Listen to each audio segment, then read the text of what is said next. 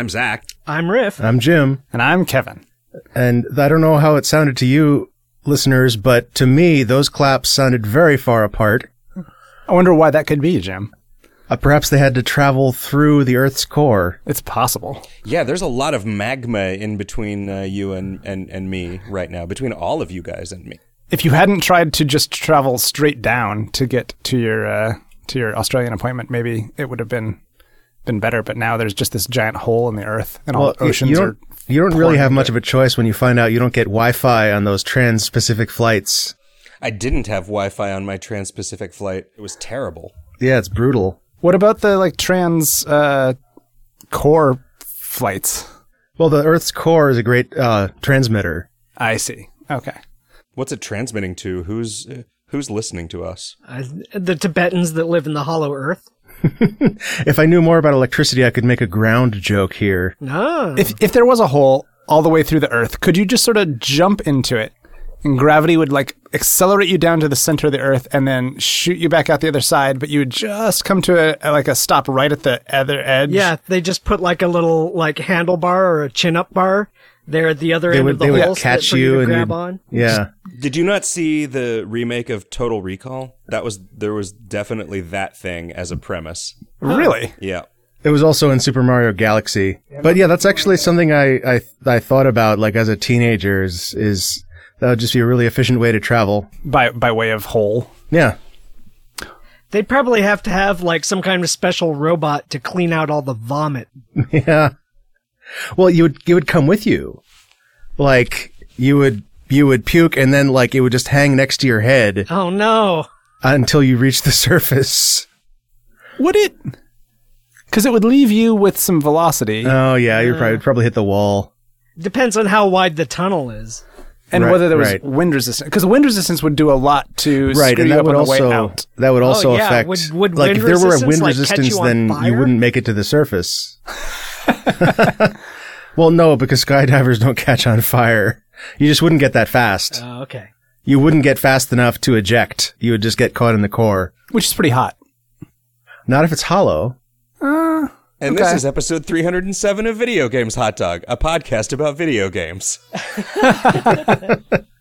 this um there is a significant amount of telephone delay in between us, and that is going to make this extremely awkward. Um, I am uh, uh, currently in Melbourne, Australia, uh, for PAX Australia, and we weren't sure that uh, we were even going to be able to do a show with me on it, but apparently we are, and it's going to be bad. But what time is it there? It's like noon. It's Thursday night. Is it spring? Yeah, it's noon. To, it's noon tomorrow from where you are. Yeah, and it is spring. It's very gloomy uh, and rainy. Oh, well, that's just like here. And so far, being in Melbourne is like being in any other city anywhere else on Earth. Uh, it's not. There's not a lot of uh, evidence that it is Australia. We did go to this market today where they sold a lot of decorative boomerangs and didgeridoos, and a lot of things that Okay. claim to be made out of kangaroo leather.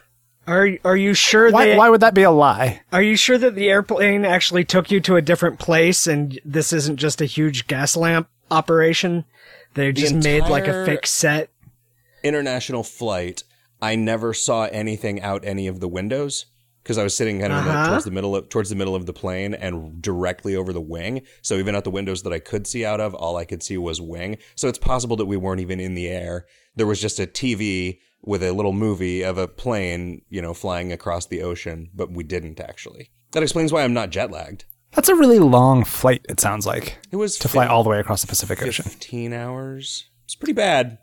I don't like flying, and I don't like spending 15 hours doing anything. Why, why didn't you bring the Switch? It seems like it would be perfect for that flight. Eh, because I'm on, you know, I, I'm going to be spending a couple of weeks in Australia, and I didn't want to spend a bunch of that time playing video games. You know, I wanted to actually experience the thrill of international travel and uh, rediscover boredom. Right, but it's it's region locked. You can't play it in Australia. oh, I see. Cool. So would, it, would that mean it would turn off as soon as you got into international waters? yeah, the, the Nintendo hates you that Uh, much. you just have to turn it upside down. okay. It just yeah. none of the rules apply anymore. So like you can jump as high as you want, and International Waters, if you think about it, is really like a game genie for real life. Oh. If all you had to do was sail out to international waters and then you could literally just jump as high as you wanted, I would totally get on a boat and do that right now. But yeah, you would you would jump, and then the trick would be landing on the boat again. That's why nobody does it. Oh, that, that's, right. that's, that's why true. SpaceX has been. Yeah, it's been uh, you know people have been trying to solve that problem for forever. It'd be all right though, because you can also have infinite lives. Yay! So, Riff, uh, what have you been up to? Uh, let's see. I went to um the Portland Retro Games Expo was this last weekend. So I went, How was it? Went to that. It was pretty good. Um, the they had a bunch of uh, like old um like analog mechanical pinball machines that were pretty neat. They had Uh, so, like, th- no, without the digital, yeah, without any kind without, of like, the electronics? digital display and and all the the electronics Okay. tricks. So it was all like electrical and mechanical tricks. They they had like a couple mechanics that I've never actually seen before in like a modern pinball because they had like um you know like the there's one machine you know the how when you're playing pinball you do that move where you like hold the flipper up to like catch the ball so you can take a second and think about you know where you want to aim to to shoot it. There was one uh, machine that had like little pits with with kickback uh, kickback hammers or whatever they're called in them like right behind the flipper so if you tried to to flip the flipper up to to hold the ball, it would just roll backwards into this thing and get shot straight back out into the playfield. So you just you just couldn't catch the ball ever. It made the game a whole lot harder. It was crazy. And there was another one. I feel like I could see early, you know, pinball designers thinking that the like catching and catching and holding onto the ball was like an exploit, right? Yeah, And so this was was like like somebody's attempt Yeah. to.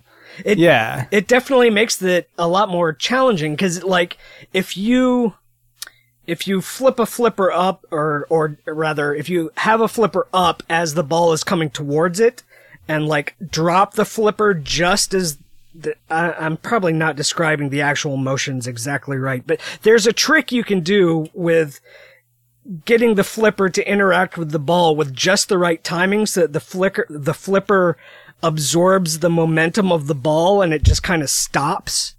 And if you're really good and can do that consistently, you can you can use that trick on this machine to get a little bit of of aim time because you get as long as it takes for the ball to roll down the flipper at a normal speed.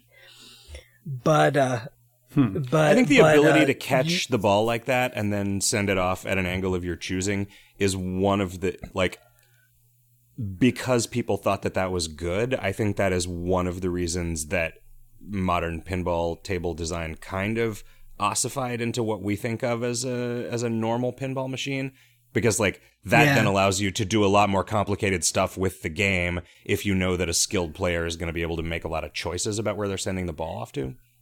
Yeah, definitely. I, ima- I can imagine like that being one of the early responses to like we think this is an exploit and here are all the ways that the game breaks if you let people do this. Like for example, is there any would like do modern pinball tables have any sort of um counter to like I guess this isn't really a way to succeed, but like if you catch the ball and you just hold it forever, does it let you?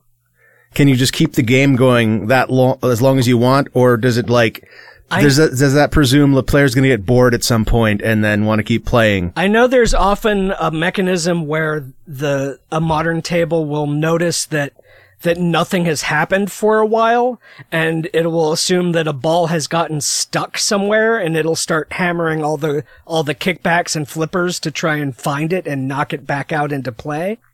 Uh, I don't know Right. if that I don't know if they like uh, uh, uh, have an exception for if a flipper is already being held in.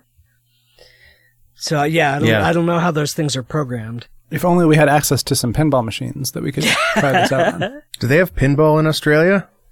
I haven't seen any yet, but I haven't been here for very long. There's another table that had this crazy deal where um, instead of uh, instead of like you know how most tables have a thing where you can activate like a a safety mode where either it'll pop up a little pillar between the two main flippers so that your ball can't drain out, or else it will just say, you know, your ball is safe, so if it drains out, it just pops you another one automatically. This machine had a setup where there, where the, it had, the two flippers were like, they were really short flippers. And the, uh, the, the main gap between them was real wide, but they were on like rails. And there were targets on the board that would cause the flippers to move in and out on these rails. So that they would switch between being all the way out so the, the drain is super large or all the way in so the drain is so narrow that the ball doesn't fit between them. Can the ball fall Wow. on the outside of them when they're on the interior of the rail? No, no, it couldn't. The the only way it could the only way that you'd lose the ball in that situation is if you had like one flipper up so that it would it would go underneath. And there weren't any drains on the sides. Uh, there were, yeah. It had the typical side drains, but the, they they weren't drains like behind the flippers. You know what I That's mean? That's cool. Yeah, I feel like Yeah, it was I feel like pinball kind of started out as just a gambling machine thing, and then slowly evolved into a game of skill. Yeah, it was like adding flippers to a pachinko machine. Yeah, that there is like uh the the all the bands and so on, like how they got how the pinball industry eventually got like pinball to not be banned anymore in places was basically by like the pinball experts challenging judges to matches to prove that that there was skill involved. Right. Yeah, I, I I can see though, like in terms of the evolution of of the game, like if it starts out as a game of pure chance, then adding like tiny anemic flippers to the edges to give you just a little bit of control seems like a reasonable evolution. Yeah, it was it was neat. I, I would have been a little more impressed if if it was a little more uh, incremental, like if instead of being just all the way in or all the way out, like the targets would cause them to move one way or or one either forward or back just a little bit, so that they would gradually get closer and closer or further and further as you played. But I don't know. I don't. Right. I don't. I don't know how how those sorts of mechanical or electric switches work. So maybe that just wasn't a thing. Yeah, yeah. Uh, or maybe like there's uh, a dial where you choose how far apart they are, but that's also affect your score multiplier. Oh, neat. Yeah. Did you guys play uh, I, Robot, Yeah. the arcade game? Yeah. like I, I, I might have misunder- misinterpreted that when I was playing it, but it was one of the first 3D games, if not the first. And it, if, if I was reading it right, there was just a slider for how, whether the camera was like over the shoulder, uh, and it would, it would, uh, interpolate between that and like top down, like a, like basically like looking at Pac-Man.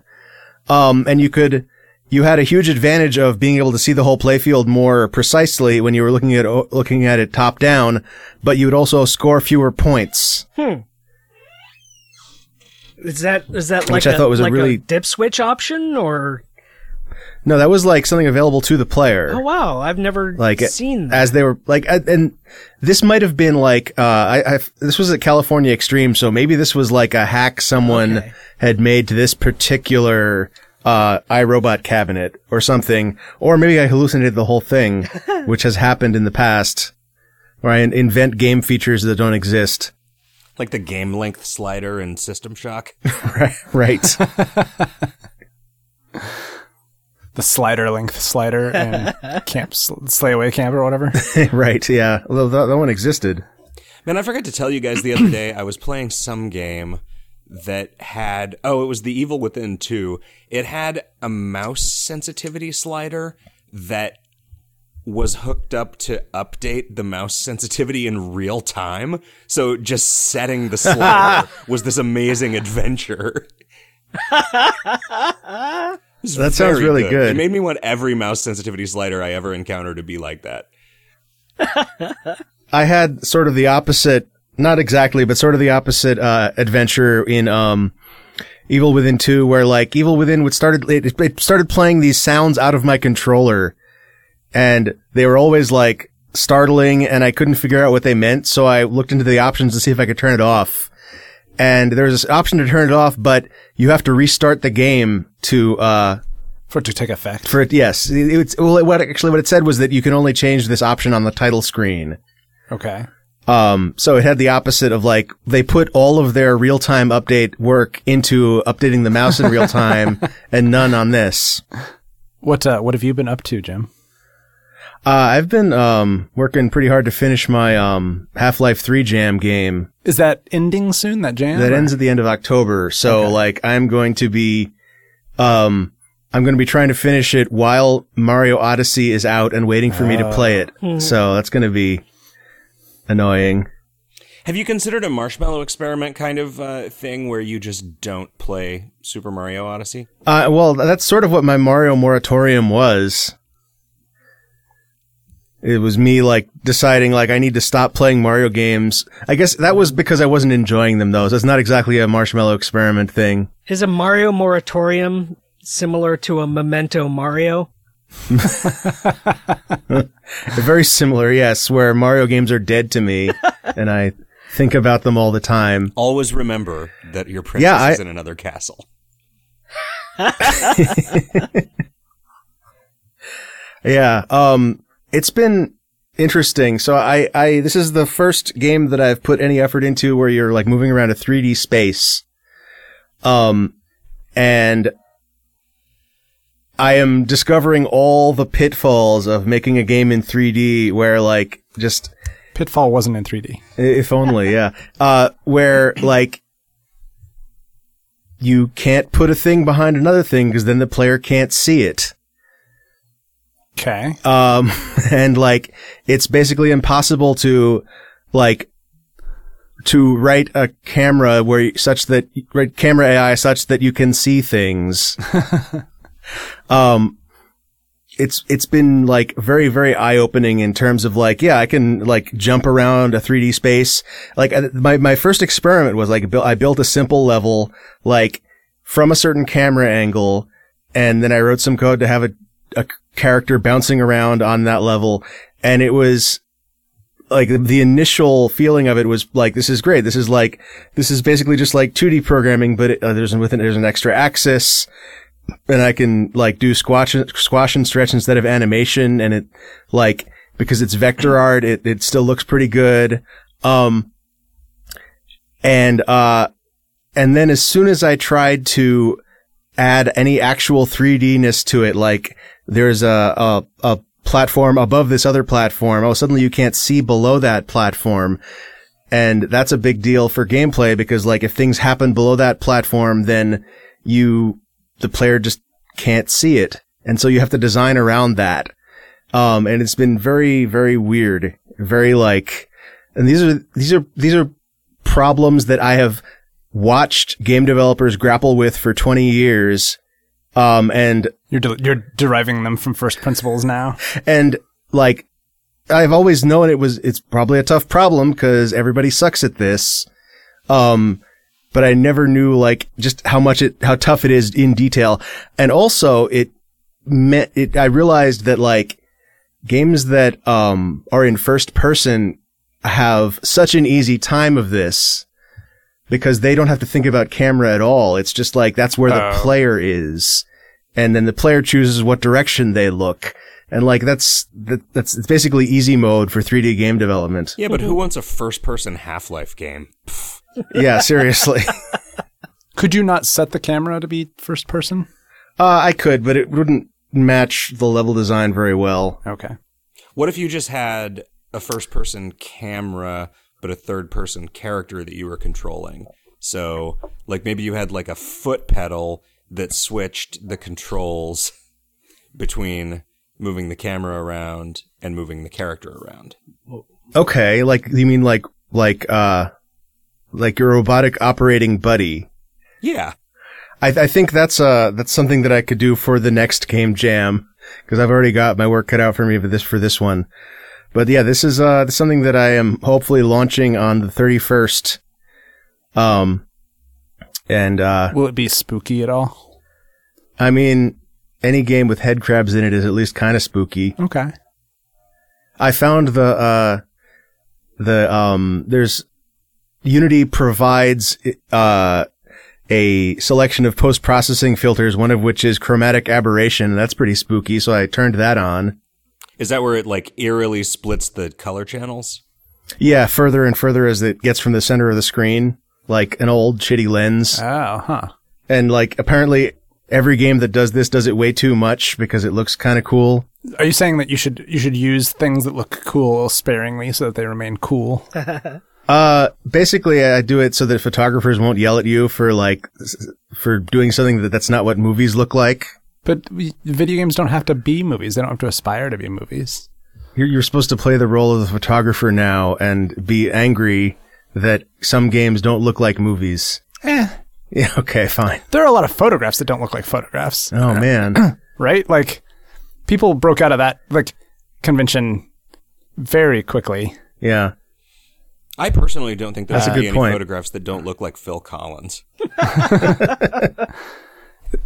Is that why your Tumblr is the same picture of Phil Collins every day? Yep. Uh, Zach and I went to the Computer History Museum uh, this past week. It was in the in what Did San you learn Jose about the computer wars? We did, yeah. The all the, the the fights between the ones and the zeros. I, I think I think I've been to that museum. It's a lot of fun. it's really cool. Uh, it's a lot bigger than I was expecting, and uh, there's a lot of stuff in there, and so I didn't get as um, as much. I, th- I feel like if I had if I had known, I probably would have. Well, I don't know. Like, I, I, spending four hours reading stuff in a museum is exhausting. In It's a, true. in a way that I don't exactly understand. Um, so spending two hours doing that and feeling like you're missing a bunch of stuff is probably still a better experience than Because just, you can, just it'll still be there, brain right? dead. Yeah. Yeah. In fact, uh, like it felt like a lot of the displays were already out of date. Oh yeah. Like a lot of them sort of had timelines of computer history and they stopped in the early 2000s or like 2010 or something and I was like, well, Oh yeah, the the historical stuff is more interesting anyway. Like like the uh I don't remember I think this was like um like a radar operator terminal that had an ashtray built into it, which just just though that, that's what life was like. That would be great. I wish my computer had an ashtray built into it. well, I mean, it does. it You just could. Do you eject use the, the CD-ROM, tray much? and then Yeah. Yeah, you open you open the DVD tray, but then you ash your cigar into it, and the ashes just fall through into your coffee. Yeah, I, I replaced the the mug holder on my laptop with a uh, SSD drive. what what can you can you use that as like a heating element? Can you like warm food on that maybe or And I just stick the food next to the vent. Okay.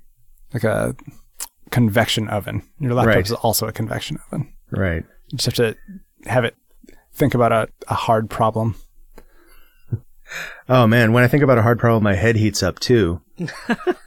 Have you So you could just put food in your mouth and then cook it. uh, Or you could wear a hat made out of prosciutto. Ugh. I don't know what that has to do with anything, Zach, but it's incredibly gross. Well, then you would cook it by thinking hard, and then you would have, I guess, Would it be Oh, a I see. cooked prosciutto, which is not really a thing, I guess. prosciutto? Prosciutto? Pro, prosciutto? A prosciutto, prosciutto? yeah, Did- yeah. Is that like a Prosciutto? is it like a pun in French? uh, maybe? I mm, Probably not. A foodora. Oh. Foodora. That's good. Uh, we've got a whole new class of KOL items to, to make now. Uh, have you played any video games, Jim? Uh, I played a bunch of Evil Within 2. Okay. It's it's pretty good. It's So, uh, can we take a step back? What was Evil Within 1? I have no idea. Okay. Um, so what I know about Evil Within One is that it was a survival horror game, uh, helmed by Shinji Mikami, who made the good Resident Evil games, okay. which are just say one and four. Um, and so it had that pedigree there, like, and, and I, the way I perceived its reception was that, like, this is a game that people who like survival horror games like, and so I was like, okay, I'll let them play it. um, and uh, the, the the sequel was apparently I don't remember the guy's name, but Shinji Mikami stepped back into like a producer role, uh, and the sequel was helmed by a Westerner, which like I like just from just from playing it, it does feel more like a Gears of War kind of a thing. Okay.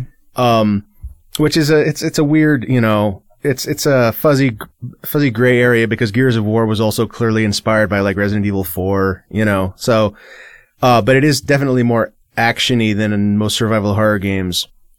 Um, but um, Evil Within 2 is also more of um and I think you said this last week, Zach, but like, it, there's definitely like an hour, hour and a half of like, here's a linear story, and then it opens up a bit. Like, and I am now, I've, I've, I'm at the point where I've spent like 45 minutes into the open area, and it feels pretty open. It's, I was actually really surprised with like, I just picked the direction and I walked in it, and I could just go there, and I'm, I'm just going through this town full of, you know, Mm-hmm. Horrible things and going into whatever house I feel like, and there is something interesting in it. I've been I've been Uh, watching. I was really impressed. I've been watching Lobos Jr. Uh, play it on YouTube, and uh, it seems like the the monsters in that open area like don't respawn until like a certain event, like right when you're done with that area. So that was Oh, that was kind of impressive because he was just he just cleared an area out, and then the next time he was walking through that area to get to another place, there was just nobody there. Yeah, it has that Yeah, nice yeah. feeling That of makes like sense. a single life of Dark Souls where it's like, all right, I've killed this guy, now I can walk through here. Yeah, Um, yeah. Right. And it also like it this is this is like uh maybe thinking too hard about the game, but um the fact that I can do this stuff in any order makes it feel less like um the game has my back in terms of like they're not going to throw something at me that I'm I don't have the resources to handle because I could a- approach any of this stuff at any time and it, it's not like in a linear game where they say, well, this next part's going to be hard, so here's a bunch of ammo. You have to actually go proactively find the ammo, and you're not sure that like There is any given encounter is within your capability. there is some of that I feel like, but it's it's it's on like a wider scope because the this open area you're in is like one chapter. And when you move on to another Yeah. chapter, you're going to be moving to a different location and can't go back for a while. So so it kind of Right. Yeah, so it, it's like it, instead of it being like instead of it being like rooms and you're you're funneled from one room to the next and you can't go back to the previous room it's fairly open areas but you're funneled from one open area to the next and you can't go back to the previous one Yeah, and there definitely are some more linear Right. segments later where you do like, ah, well, fuck. There's going to be a boss fight at the end of this hallway because this hallway is full of ammo. yeah Right. or or like this is Yeah. or this this hallway has has changed into the type of sce- scenery that indicates this plot element guy so now I'm going to have to fight a thing Yeah, I had definitely heard that like the whole game isn't like this, which is a little disappointing because like while I basically enjoyed like the the the haunted house like linear um just here's a bunch of stuff happening in a row, I definitely feel like this is a lot more interesting in terms of like I, and I played this game because I was like I want to try this weird new interesting thing and maybe learn from it as a designer and I I feel like I wasn't getting much in in those terms. I wasn't getting much out of the linear haunted house. So like if it gets if it goes back into that for a while, I might put it down. It goes back and forth. Okay. All right. How how many times does that happen? Do you think? I got to a second, somewhat less dense open area, and then what may be a third one, but I can't really tell. Um, the third one is like an outdoorsy area. It's like a, a more natural area, so I don't know that there's going to be as much opportunity for for openness, and it's started out pretty linear at least, but. The LP I'm watching hasn't got that far so I don't I don't have anything to add to that One thing I wanted to bring up that this game did was um when I was loading my save, it asked me if I was sure. I posted a screenshot of this to Twitter. It asked me if I was sure I wanted to load my ro- most recent save because if I made progress, autosaves would be overwritten. Oh, huh. Okay. which like I'm not really sure what that means, Well, so like, let's say you, you saved 10 minutes ago, but there was an autosave five minutes ago. but that would then be my most recent save. Not necessarily. It's, I think it was impl- asking if you wanted to load your, you, can you not save the game manually? you can, but like when it when I said yes, I wasn't at my um I wasn't at a save point. I wasn't at one of the manual save points. I was in, at an auto save. Or at least what I would call an auto save. I don't know what the this this it, it feels like this is like um That is weird then. this might be one of those things where like they have internal names for a thing that don't quite match up with everyone else's name for a thing. This is like how April's been playing Destiny and Destiny has all these like we call it this like they call um they have they, they use the word shader to refer to like dyes for your costumes. Okay. So like if you're wearing a wearing some armor, you can use a shader to color the armor or something else. no. Um, quests are called adventures, except sometimes they're called missions, No. and I haven't figured out what the difference is. Um, and, and Destiny is full of that stuff. Um, so this might be a case like that where like Isn't the, you just the have best to- gear the light gear too? The like, you, you yeah, you have a, like a light level, yeah. which is as your gear level, like you have a separate like you have your experience level and then you have your light level, and as you level up, your experience level goes up, and then as you get better armor, your light level goes up. Um, and it's it seems like it it it did it does feel like how I felt about uh World of Warcraft when I was playing it, which was this is just a very long learning curve where you're gonna like have to play this game for a long time to understand what's actually happening. Uh, which works because you play World of Warcraft for a very long time. Um, I don't know if Destiny is going to hold up for that for like a, the 500 hours over a year kind of experience. there were definitely people who played a lot of it. that's true. Is she Um, playing? She's playing Destiny 2, but- right? Uh, yes, she's playing Destiny 2. I, it seems like um, and like, yeah, I don't know how it's, on podcasts that are talking about it that started playing on the console version that came out what like a month ago are basically saying that they So- don't feel like they have anything left to do at this point. Yeah, so I don't really know how it's structured for sure, but like there is a planet select menu that she has f- like five of six planets filled out. Um, so I get the impression that she's coming up on the end of the campaign and she hasn't been playing for that long. So, like, yeah, I don't know. Um, first of all, I didn't know before she started playing that there was a campaign. I didn't know that was a thing. Like, um, so it's been a little, it's been kind of educational to just occasionally look over her shoulder. When I played the demo of Uh, it, it had like kind of drop in, drop out multiplayer. Like every once in a while, I would go into a combat arena and it would be me and three other people fighting against waves of Yeah. aliens. But then like one of them would disappear and then Yeah. a different person would spawn in. Is that is the does the campaign have that kind of thing? So it's weird. Like, there's some of that, but the, the bulk of what I've seen her play is solo. Uh, but I think you can group up to take on those missions and she just hasn't been because, uh, we don't know other people who are playing the game at the same time. Um, You know, Felix and them, right? uh, I, I'm not, uh, PlayStation friends with Felix and them.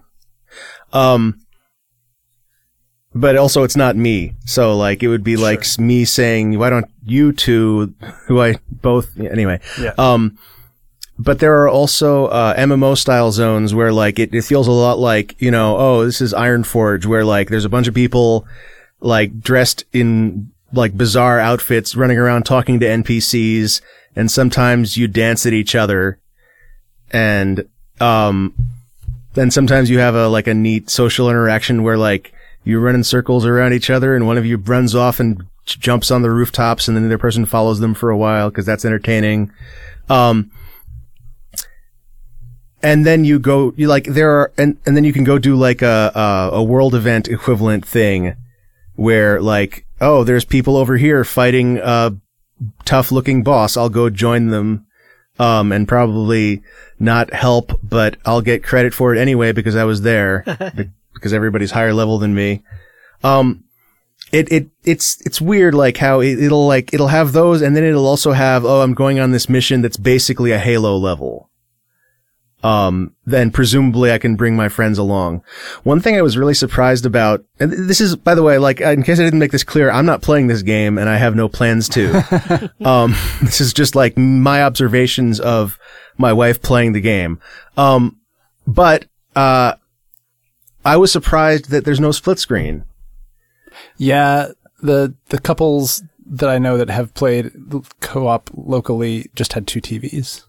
and and two Yep. consoles as well. Yep. Yeah. Um, which is especially dumb because you can't, I don't, as far as I know, you can't play like, uh, if you have it like an Xbox One and a PS4, you can't play together. Oh, jeez. Yeah. Wow. You have to have two of, of one of them. Is it really the population is totally separate by platform? I believe that's, uh, when, uh, Microsoft was, uh, the dominant platform, that was their rule.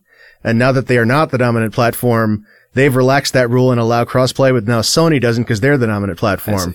Like, at at least I'm, I'm pretty sure that's what, that's my reading on it. Huh. Um, there was a game recently that I'm trying to remember the name of that like had crossplay, like, and then they, they patched it out and it was just like, oop, that was a mistake. See, this is why we should just let Nintendo be in charge of the way consoles behave online. right. It feels like the Nintendo ethos is like very slow to adapt, but when they do it, they do something interesting and new. They, yeah, they definitely do something interesting and new. Like, I, I've also been watching, uh, April play Splatoon. Hmm. Um, and that game, Also, Splatoon 2. uh, Splatoon 2, yes, Yeah. not Splatoon. Splatoon Destiny, 2. Not Splatoon. Um, and, uh, that's another game that like, it looks like it's fun and well designed and some of the design decisions are just baffling. Oh, yeah?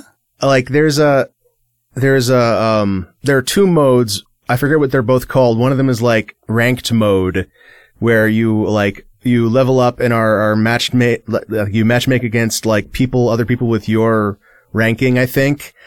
Uh, and there are three game types locked behind that mode. You can only play those three game types. I think it's three. Uh, if you're playing ranked. Okay. Um, and it selects between them randomly. Like you don't Oh, choose huh. which one of those things.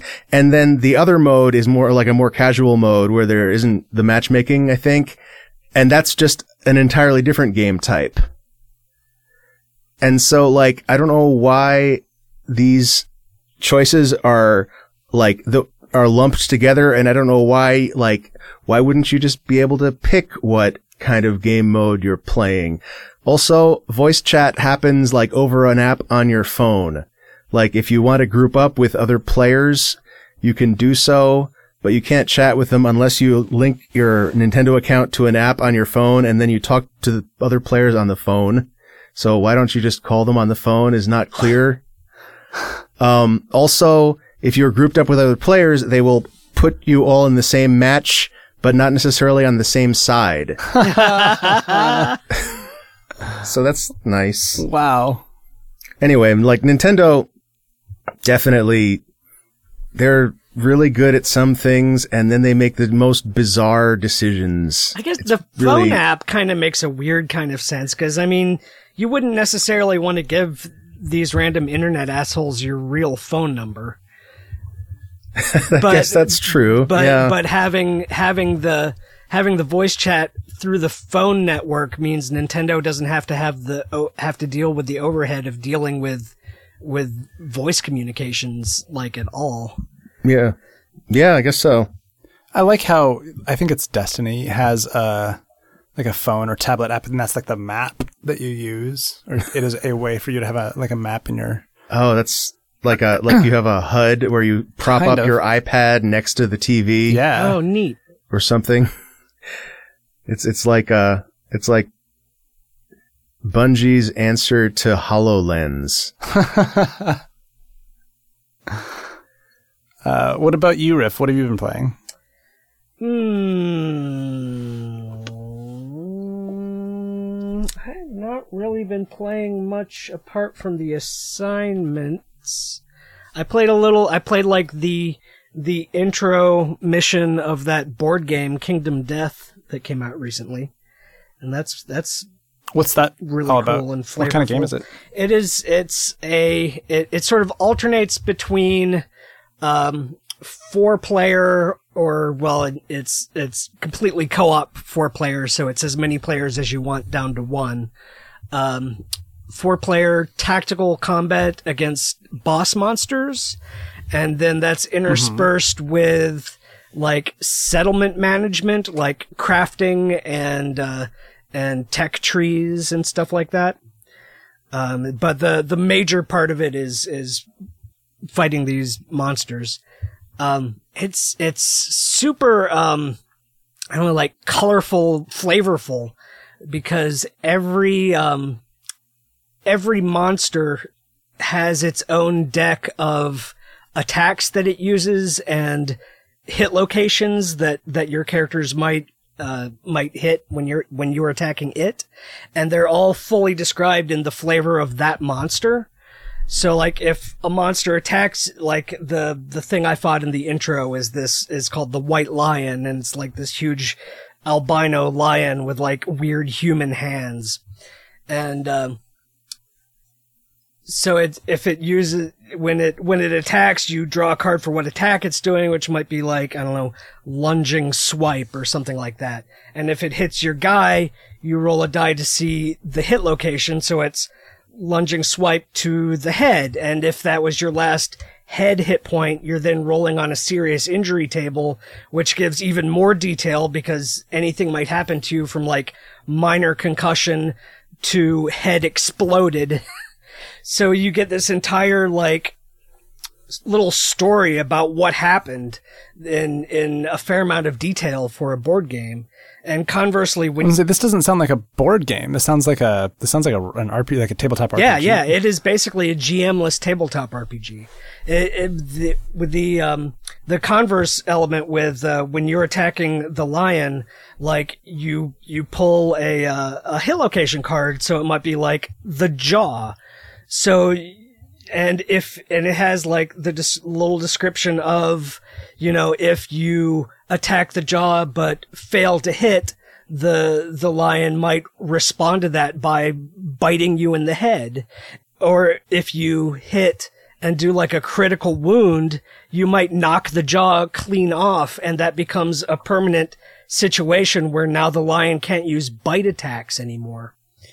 And so crazy all this it it really p- paints like Sounds this- very Dwarf Fortress. yeah, it, it's it's it really like sets up really dramatically like the story that's happening. Like I started keeping notes of what was going on ra- round to round, and it came out as like a really interesting story of what happened to these characters. Because like one of my guys got knocked down and then was like blown away by like uh this crazy roar attack that that the that the lion did, which sent this guy into shock so bad that he had a seizure and broke one of his own ribs. And when he stood back up, he had he had he had he had gotten an insanity out of this, and the card I drew was coprolalia. So basically, this guy stands up, s- spewing like profanity. and he just ran straight in to attack the lion again and got his head exploded. So like the his I guess his last word was just fuh. yeah, it's super fun. And you have you just been playing it solo? Yeah. It works really well solo cuz it's I mean cuz it's all uh it's pure co-op, so you don't have to really worry Right. about it. It's just a matter of playing four characters so you've got a little bit more bookkeeping to do. But uh Yep, and it, it does a huge um like it it it is also kind of trying to get you into the hobby of building and painting miniatures. It it comes with a huge pile of it's like God, I don't know, like a good five or ten pounds of plastic of of just all these different sprues of miniatures to put together, and a lot of them are uh, modular of like all the different kinds of armor that you, that are, and weapons that are in the game. So you can put together a figurine that totally matches whatever gear loadout you have on a guy. You just put on him like the, the white lion gauntlets and the screaming antelope chest piece and give him the, the bone long axe or whatever. And you can, and How- just build this, How this big are these figures? They are about an inch and a half tall. What? See, Yeah, you- there's no way you could make it. Yeah. You could see like, oh, those are lion gloves. They're super detailed. It's, it's, uh, it's not like when we were playing Blood Bowl in high school or I, when I was playing Blood Bowl in high school. I don't know if any of you guys did, but the, the miniatures technology has gone up in leaps and bounds. These things are scary detailed and the parts are like How- how can they be- tweezer size. Yeah, like how can there be gauntlets? That just doesn't make any sense I mean, for a figure that size. Well, it's it's gauntlets plus arm and and and, and then like the wrist ends in oh. like a little hole that you put on that you plug in the hand that is holding whichever weapon you want it to hold.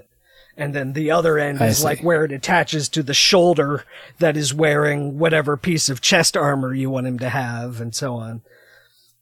There's like a, the detachable hands on Lego figures. Yeah. Yeah, they're actually not not entirely unlike ridiculously detailed glue together Lego guys because it's like here's a couple legs, here's a chest, here's a head. Right. Yeah. wacky. yeah, it's wild. So Blood Bowl was the game where like you have a uh, a surface with like a indentation at the bottom, and you both like spin tops, Oh no, that's and the uh, tops like bang that's against. Beyblades. That was a little bit after my time. Blood, Okay. Blood Bowl is like uh it's sort of like a cross between American Warhammer football. football? Yeah, it's like Warhammer football slash rugby as as envisioned by Okay. by British guys who aren't super familiar with American football.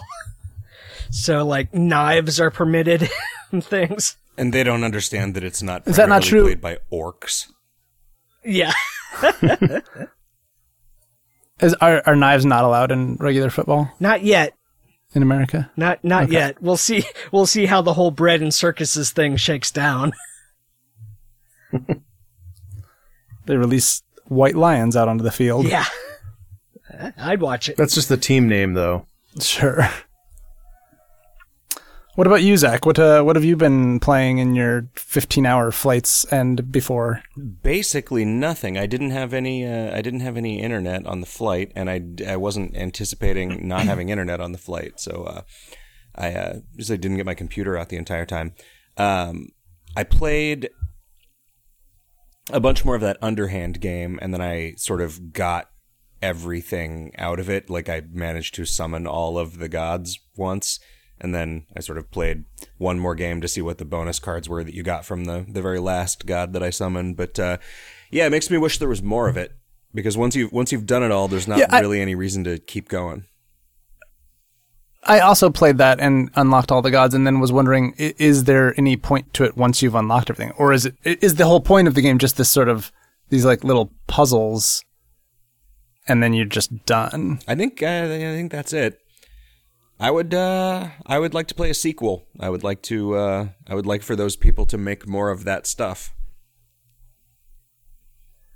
I found the a lot of the god summoning to be very frustrating in the sense that I would sort of figure out the sequence and then just be trying to execute on that and be off by like one card after spending rounds and rounds and rounds finally getting to the end of the of the like sequence and then just be kind of pissed and have to start all over again. Um and you were right that like there are definitely some some sort of initial loadouts that they give you of cards in your deck that uh, I think make it nigh impossible to actually complete the tasks. Sometimes, Yeah, it seems like it picks a bunch of cards that are going to be like the basis of the deck that you're going through, and sometimes those cards are like all really bad. And so it's just, well, I'm just definitely going to lose no matter what I'm trying to do this time. You you do really want a mix of cards that will provide you resources and cards that will take stuff away. And it, it's that was not immediately clear to me early on that you you really really want to have control over the size of your hand in both directions by um, sort of having a sort of versatility of cards in your deck. Yeah. Um, it's I, I really the, the like the card puzzle game idea is really neat. I, I have never seen anything quite like it, and I and I enjoyed it. But I do wish that there was just something to do after you'd sort of completed the game and gotten unlocked everything. You normally don't like a game with a card metaphor. Well, but this was just a card game, right? Like it wasn't. I, I didn't feel like it was trying to be something else. Yeah. It wasn't using cards as a. I mean, it was the cards were thematically, you know, telling a story or whatever. But I mean, it's cool. It seems like they could make more stuff in this engine, and I would like them to, and I would like to play it. yeah, it's definitely super neat. Did you play anything else? No, not really. I just I spent so much time playing the assignment. Yeah, It's uh, it's really kind of I, I definitely feel you. all consuming for everyone I know and me. Uh, I played a little bit of the Stranger Things um, iOS game. Uh, it's pretty good. I don't know if you've had a chance to look at it at all. Yeah, a little bit. It, for for a Um, free game, uh, and for an adver game, It's kind of impressive. It's yeah, it's pretty impressive. Um, I only I only played it for like uh, 45 minutes or whatever, um, just before the show. Uh, but I, I was really getting into it, and, I, and it, like it seems like it's going to have a bunch of systems that I like. Uh, it's like slightly arcadey style combat, and then some like puzzle fights and stuff. Like it's pretty cool. A lot of a lot of hidden collectibles and things you have to figure out, and puzzles and Is this like a Zelda kind of a game, or it's not quite it's not arcade style combat really um but similar uh it's you know it's sort of in between zelda and uh I'm trying to think if there's what el- what other thing it's kind of like. Because it's not like you just go around and swing a sword. You be- because it's designed for ios you like tap on an enemy and depending on sort of which character you're in control of at the time your attack will either be to head towards them and try to hit them or like throw a rock at them or whatever like a JRPG, or uh maybe but it's not turn based Huh. it's it's real time interesting? yeah, so that's what that's what it's it's it's strange. It's it's not exactly like any other kind of game that I have played. Um, you're not moving around with like a D-pad. You don't have like buttons to like uh, swing your sword or whatever. Um, so it's it's neat though, and it, it uses that limited tool set. You're you're much more powerful when you're at full health, so you you really want to be careful about taking damage. Um, and there are like sort of so far it's only been sort of puzzly type encounters, but there's there's rooms where the, the doors get locked and you can't leave, so you have to you have to figure out how to defeat the enemy or enemies in that room with your available resources, um, which is neat. Yeah, I, Um, I I found it impressive, but I'm just not like I would play it if it were not on a telephone. But as it is, I just On a phone, yeah, I just don't have any interest in like playing that kind of game on my phone. it's definitely very easy to accidentally tap on something you didn't intend to, uh, because the the the size of it it would probably be a lot better on an iPad. So you could probably install it on one of the demo iPads for the PAX Australia Oh yeah, demo I could just sit there. station. And, I could just sit there and play that instead of demoing the game at PAX. Man, There you go. You know, something that bothers me a little bit is that our PAX booth is flanked by big American flags indicating that our game is from America. Uh oh. and it's like, Can you just take those down? I probably am not supposed to. So I think what happened is there is a section of PAX Australia called PAX Rising, which is supposed to just be Australian games, but there just weren't enough games that wanted to be there to fill it out. and so they kind of repurposed it because every game that is not from Australia has a has flags flanking the booth of whatever country it's from. Well, there's also a bunch of maybe that's one. Maybe it's one of the laws, right? Because there's also a bunch of like you must have a game rating on your your all your advertising, uh, and if your game isn't rated, then you have to make sure that people know that it's not rated, and and uh, you have to wear an orange safety vest Yeah, when you're you're, not loading allowed to be. You're not allowed to be on the show floor during load in without wearing an orange safety vest. Which I they they said they were going to make you buy, but they just gave me one. So now I have a cool orange safety vest as a souvenir of my trip to Australia. Oh, it's, it's a gift. It's like uh it's like the robes in the hotel. exactly. that's and that's why you end up paying so much for hotel rooms. Right.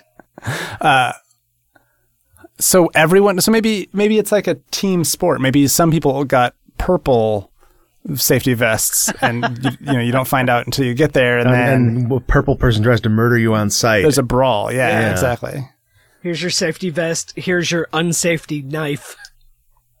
yeah it only works against people wearing vests of the opposite color um,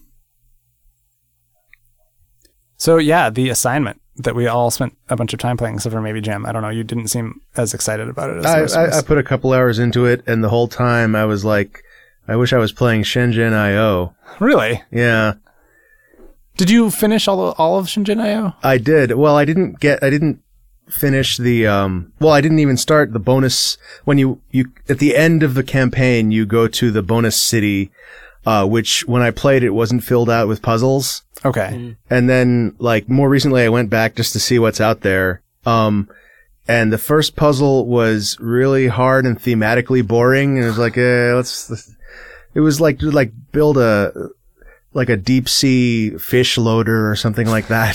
deep sea fish loader. Load them into your fish gun. something like that.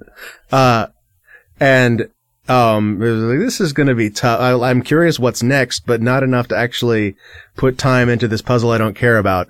Um, and so I, I haven't gone back to it since then, but I did finish the main campaign. The name of the And this assignment game, like, is it's- Opus Magnum, by the way, because I think no one said it. Yeah, Oh, the name of the you, yeah. assignment, and it's by the same developer as, as, as Shenzhen IO, which is why I bring it up. Like, Yes. like a lot of this game reminded me of that game, like structurally and presentationally, and like the histograms at the end of the level to see how you compared in your performance. Uh, one thing this game does that's really cool, and you probably know this if you've been on Twitter or other social media recently. Uh, is that you can trivially make uh, animated GIFs of your puzzle solution and share them. yeah, and they're really cool to watch. So it's it's a neat thing to Yeah. just pop into your feed. Yeah. That that's kind of And everybody's solutions are different. Like Yeah. everybody comes up with different ways to solve these problems. Yeah. I'm still in only only in chapter two of the game because no matter how hard I try to tell myself that look, just push on through to to the next puzzle and don't worry about trying to get high high scores on optimization until until you come back at the end. But even even thinking that way, I can't I can't bear to make a puzzle that doesn't look good. you know, it's like I I don't want Right. to I don't want to yeah I don't want to build a machine that looks stupid. I want it to be a little bit cool. And so I guess we, even though we I'm could explain what the game optimizing is for- too. yeah. So basically the the idea is that you're an alchemist who has a weird alchemy machine and what it does is it moves colored marbles that represent uh elements like earth, air, fire, water, salt, uh, and lead, uh, moves them around on this hexagonal grid with little mechanical arms, which you program using a sort of step timeline symbol kind of programming language, like a Robo Rally type game. And, uh, the idea is to, to bond these little atom marbles together into more complicated products, which are then ejected out.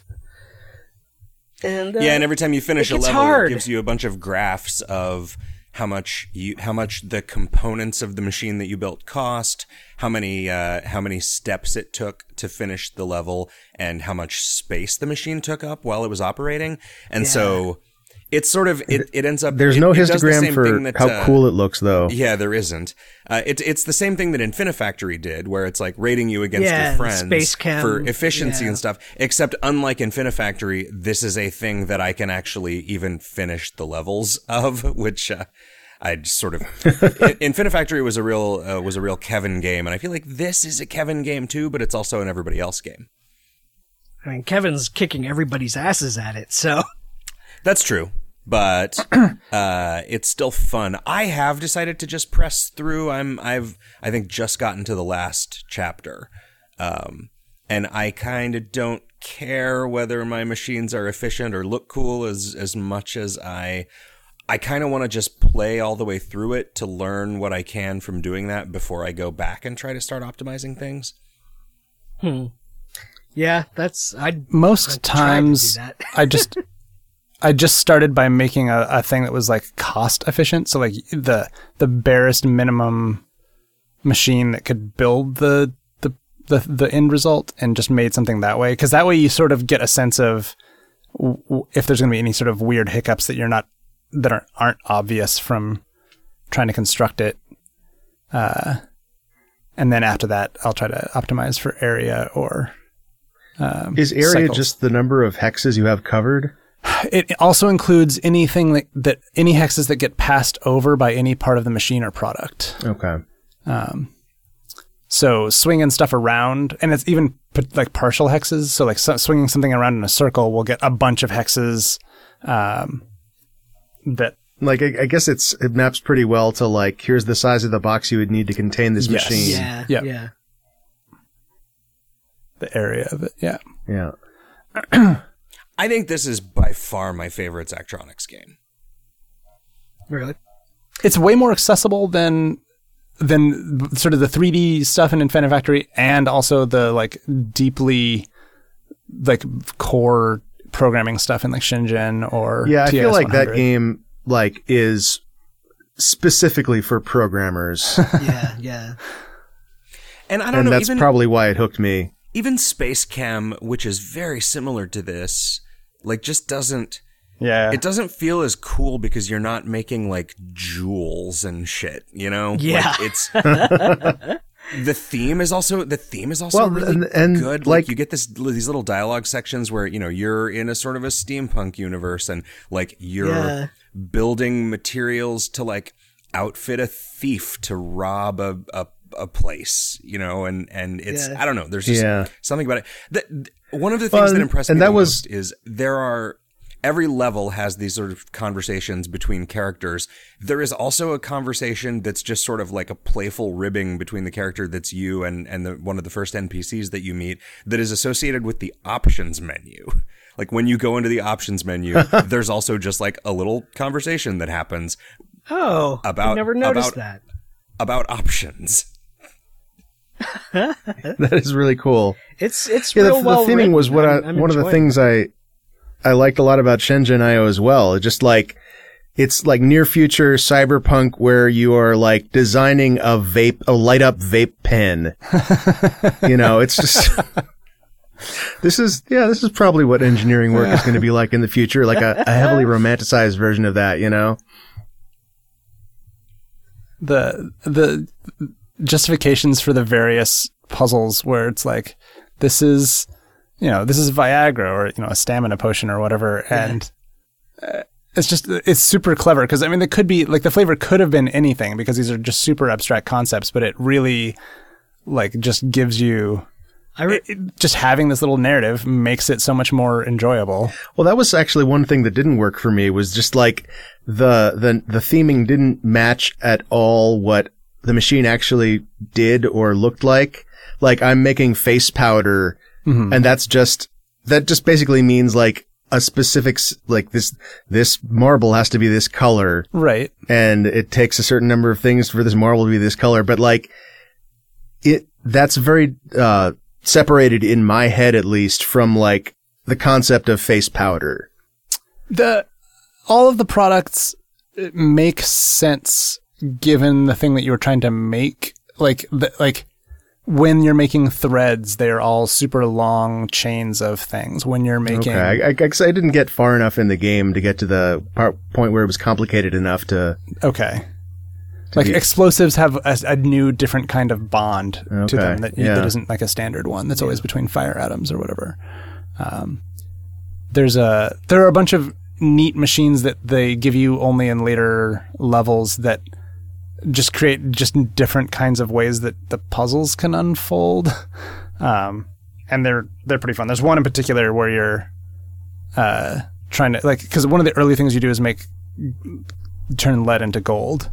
Um, and then you can there's a different kind of machine that doesn't use quicksilver but can just take lead and slowly work its way up to gold but it's it's like a power of two kind of problem because you you use two lead to make uh what's the next one up from lead? Uh iron i think. Tin. And then two two more two tin to make one iron two iron to make one copper and so on.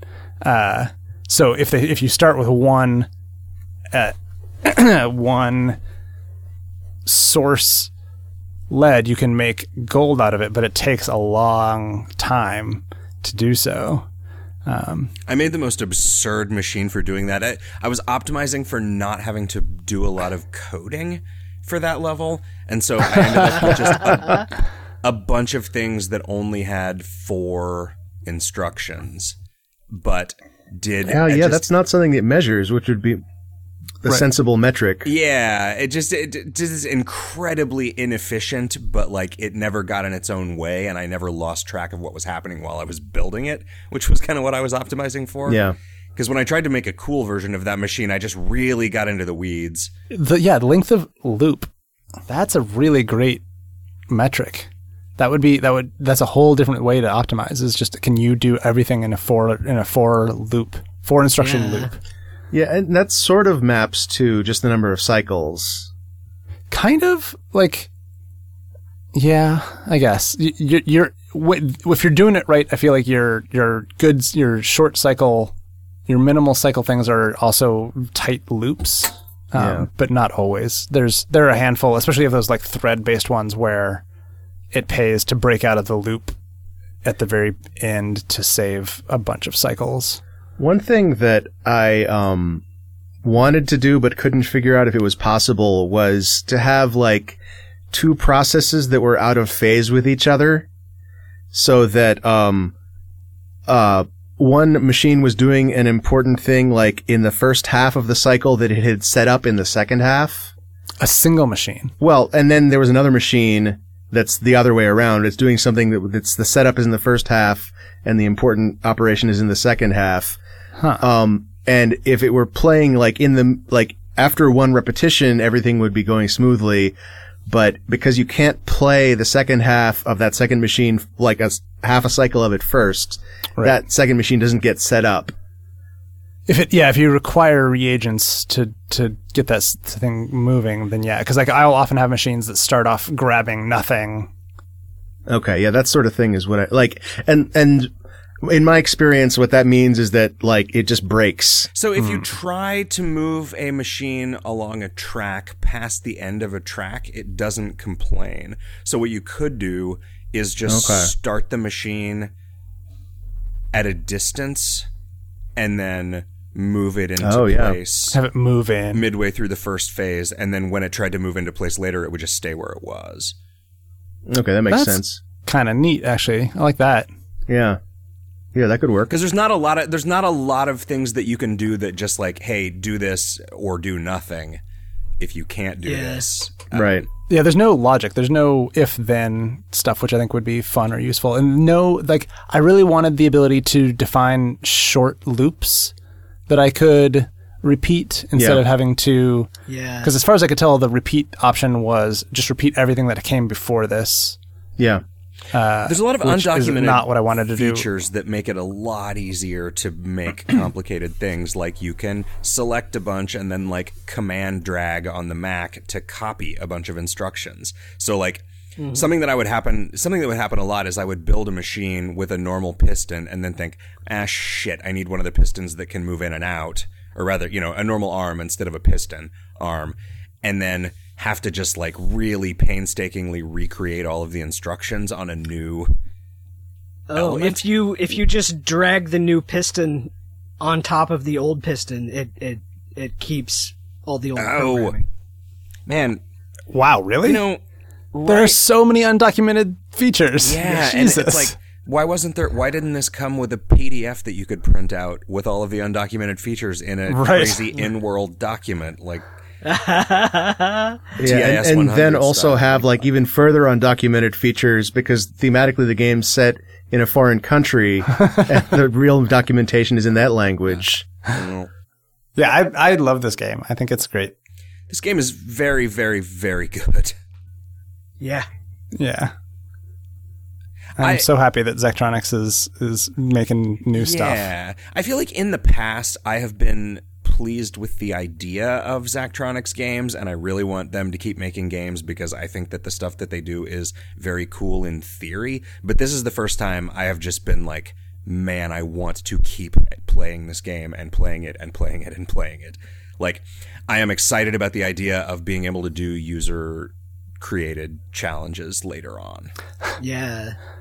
I I started designing one and I was like, you know, this is just the meanest possible puzzle. this is just dumb. Like it was like a giant, complicated golden thing where all I gave you to start with was lead. So for each Oh, gold, no. you'd have to do the like lead, the the lead to gold complicated transform, and then you need like fifty gold to complete the thing. And so I was like, eh, maybe this is. I guess God, just good. designing puzzles in this game is just like specifying the starting like here's what you have to work with and then here's products, reagents, what what machines you have, and then you have to actually solve it yourself before you can upload it. Yeah, Yeah. just di- m- building That's- a that's real simple. garbage machine that just kind of randomly organized a bunch of shit and then just deciding, okay, this is the puzzle, right? And publishing it that way. It just seems like the cruelest and best way to design levels for this. Like- there so d- Kevin, That's, you that's like all the Mario Maker levels that get voted to the top for some reason. Right. You would have solved this if uh, I think Kevin. Do you know in the options menu? It seems like there's like a secret code you can type in. Oh, is there? There, well, so there's in the options menu. There's a thing that says Puzzle Archive, and then it's just like four buttons that don't do anything when you click them.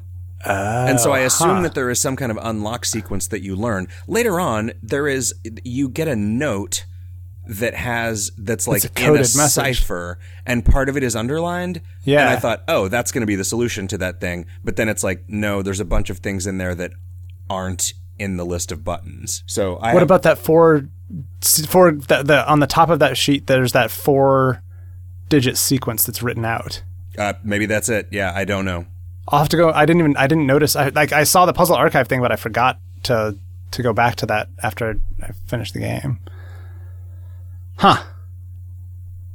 Well, ex- That's cool. Exciting Yeah, stuff. I wondered. I like. I wonder if that cipher is a is a real cipher, and whether that's there's something to do there. It didn't strike me as one because there's not enough there's not enough symbols and it didn't seem to be arranged such that there were two symbols per character. But who knows? You know, I mean, Well, it could be- Remember when we designed that could shitty, be confusing way cipher more that was like complicated. two symbols per cipher, two symbols per, uh, like two cipher symbols per plain text cipher, except for one. oh, yeah. Yeah, I mean, it could be each one represents a, a number, and it's in like ternary or something, or I don't I don't know how many distinct symbols there were, but yeah, that's pretty good. Uh, so, Riff, what is our next assignment? Oh, our next assignment is uh, suggested by Justin Bortnick, which is uh, Doki Doki Literature Club, which is a some kind of anime-styled visual novel that's on Steam for Mac and PC, and it's free. And apparently, it takes about two hours to play, but is not for children or people who are easily disturbed, because apparently, like in the last half or a quarter of the game, some real disturbing shit happens, which is what makes this weird free visual novel uh, worth playing. Apparently, If you were I easily really disturbed, the game might throw it. you into some sort of a Doki Doki panic. Oh, maybe What does Doki Doki mean? it's the onomatopoeia I- for the sound of a beating heart. So it's like excitement. I see. Okay. That um is not what I think of a heart as sounding like. Like if Edgar Allan Poe was like Doki, Doki, Doki, Doki, Doki, Doki, he heard. It scared him. Well, maybe no one maybe believe they have that. a different it one for considered scary heartbeats as for cute heartbeats. Uh, okay. so that Green Day album is really just about somebody with a heart condition. The notion that your um, your heart sounds different, whether it's like beating out of like exhaustion from exertion or from uh, a flutter because you're uh, you're seeing somebody that you're attracted to or something. It's kind of it's kind of cool. I like that.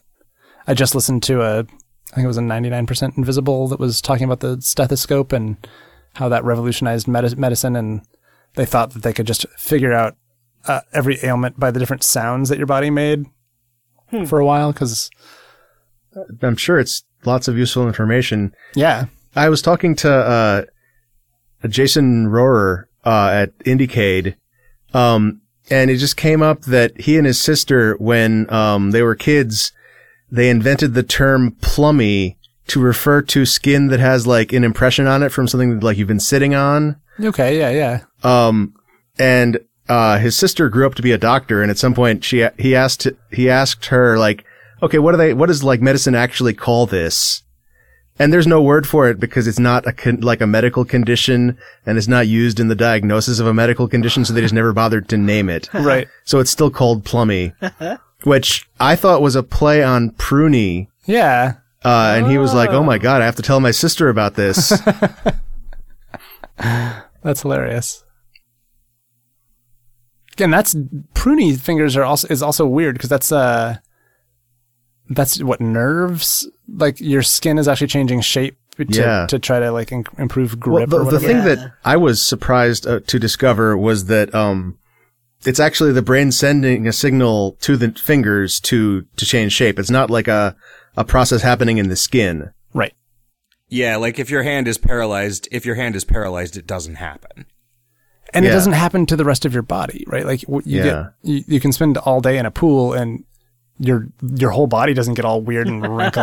You know, it's- Oh Ew, man, maybe it should. how weird that would be. Yeah, it would have been a lot easier to do the Freddy Krueger. So only the first if it was time, though. Like, yeah, After that, you'd be some ready. water You'd be like, oh, yeah. half an hour, and Yeah, and then you'll be drowned, and we'll use your body for. yeah, Maybe that's how Freddy died. yeah. They just filled the boiler room with Maybe- water. maybe anytime you carry something with a body part it like it develops this this habit so if you start carrying things with like your chin between your chin and your chest and then you go into the pool your chest and your chin will get all pruny mm. Oh yeah, that makes sense. Or if And you you do also that thing develop where back you hold an problems. egg Yes. between your knees and have to walk with just your, yeah you know, that thing. I've done the i've done eggs on spoons i've never done a, an egg between the knees that seems like it'd be really hard No, that's like the birth, Yeah, I like a can't birth imagine- control, a birth control method, right? That they used to joke about for women. Just keep hold an egg between your knees all the time. Oh, I always heard that as an aspirin between your knees. Oh, okay. That's also good if you have a heart condition. right microdosing microdosing aspirin aspirin Yeah, through your skin, it would eventually just it would burn holes in you. I wonder if it gets absorbed into the bloodstream or if it's just burning away skin. I I took care of a wart that way. I had like a tiny wart on my hand, and I just crushed aspirin and uh, applied it to that and put a band-aid over it and did that for a month, and it went away. Did it hurt? No, Huh. you couldn't feel it at all. It was just slowly burning it away because it's uh, aspirin is what uh, acetylsalic a- acid or whatever. Well, it probably did. It probably did hurt. It's just that you had aspirin on it, so it didn't. yeah, painkillers. Do you have a scar there now? nope, Wow.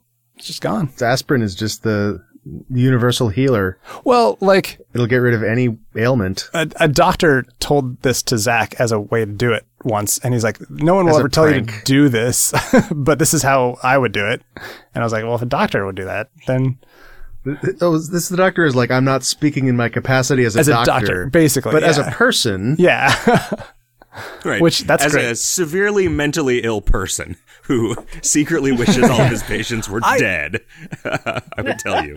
yeah, you just, you just get the the dog antibiotics on Amazon, and and you multiply it by your body weight. Anyway, right. yeah, yeah. If you look at like reviews for animal antibiotics on Amazon, they're all full of scare quotes. Like it worked great on my dog. Wow. Huh. We're gonna have some really amazing super viruses. Yeah, it's, it's gonna be good. My dog couldn't afford afford its copay. Well, guys, this was a fun show. yeah.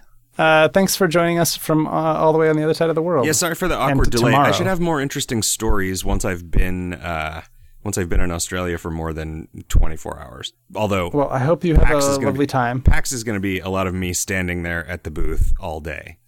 You can just record while you're there, while you're manning the booth. That's true. Take take the Zoom.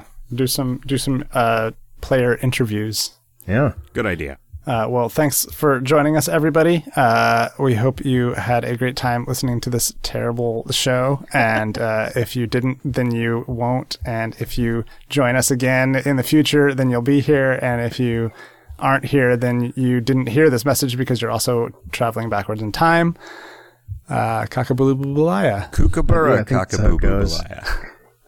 Ooh. Good night. Good night. Cockaboo billabong.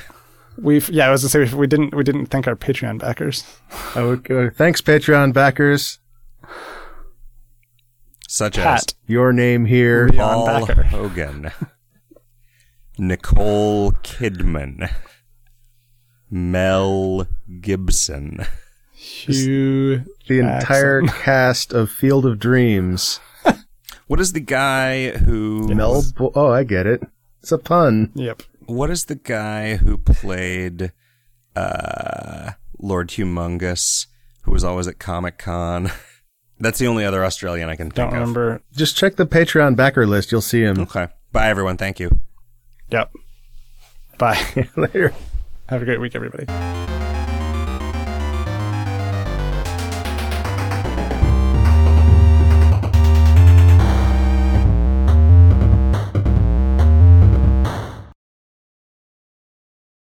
I think the delay is making this bad, and I'm not sure it makes sense to do. Oh, I'm sure it makes sense to do. See, from our point of view, there's no delay at all. It's perfect. But I mean, th- like, th- and with the magic of editing, I feel like this episode is going to be filled with like 15 second silences. not not if we edit it Oof. tightly. Uh, the last, uh, I've I've definitely done that in the past, and it's been fine. You remember that episode that I showed you with with like a bajillion cuts? It's gonna be great.